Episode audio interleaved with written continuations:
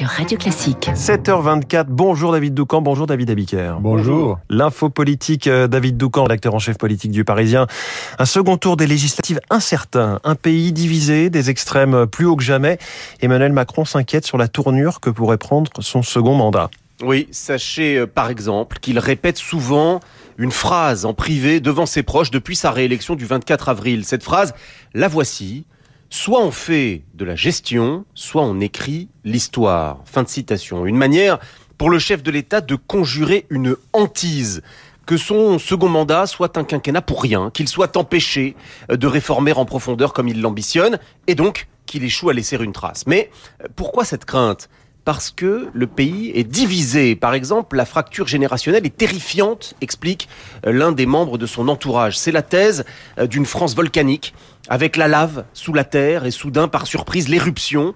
Les macronistes sont euh, en fait des grands brûlés de la crise des Gilets jaunes. Mmh. Et puis il y a l'incertitude qui plane sur les résultats de dimanche. Absolument. Que va donner ce second tour des législatives, une majorité absolue mais courte, une majorité relative. En tout cas, euh, tout le monde dans l'entourage du président anticipe une assemblée moins docile euh, que celle de 2017. Emmanuel Macron, euh, qui dit souvent que le pays est fatigué, sent qu'il ne pourra pas gouverner et réformer à la hussarde. Cette conviction, les résultats de dimanche dernier n'ont fait que la renforcer. D'où l'allocution depuis le tarmac d'Orly. Mais même si la dramatisation fonctionne et lui permet d'obtenir sa majorité solide, le président sait qu'il faudra dans les années qui viennent, composer composer avec ses alliés, composer avec les corps intermédiaires, avec les élus locaux. C'est pour cela qu'il tâtonne, qu'il cherche un moyen d'organiser une sorte de concertation permanente avec son fameux Conseil national de la refondation. Pour l'instant, ses contours sont flous, mais Macron est décidé à le lancer et à le faire vivre. C'est devenu, à ses yeux, indispensable. Pour reprendre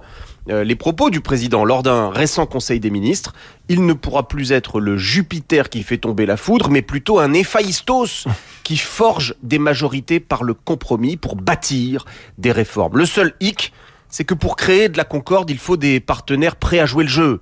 Dans un pays fracturé avec deux blocs extrêmes, un bloc abstentionniste et un centre, disons, polymorphe, le défi est de taille. Les faïstos de l'info politique, c'est chaque matin à 7h25. C'est David Doucan.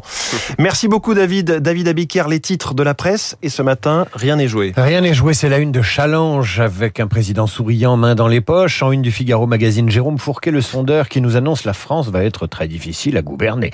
C'est un peu comme si la presse jouait à se faire peur. Prenez Valeurs Actuelles qui titre La mafia Mélenchon. Le Figaro, ces insoumis qui veulent faire trembler l'Assemblée. Seule l'opinion semble prendre de la distance. Une majorité relative à l'Assemblée pour le président.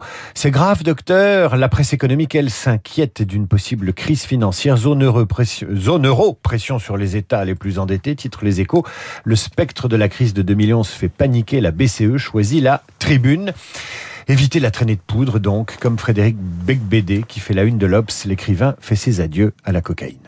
Merci David Abiker. Vous revenez tout à l'heure à 8h30. Bonjour Renaud Blanc. Bonjour François. Votre invité ce matin. Christine Lecomte, elle est présidente du Conseil national de l'Ordre des architectes. Christine Lecomte pour parler urbanisme et canicule. Comment adapter la ville à l'augmentation des températures? Quelles réflexions mènent les architectes pour rendre Paris, Marseille ou Toulouse respirables Les matériaux, les couleurs, la rénovation. Vous savez que le BTP est un gros émetteur de CO2. Christine Lecomte pour évoquer la ville et les paysages de demain. Mon invité, 8h15 dans le studio.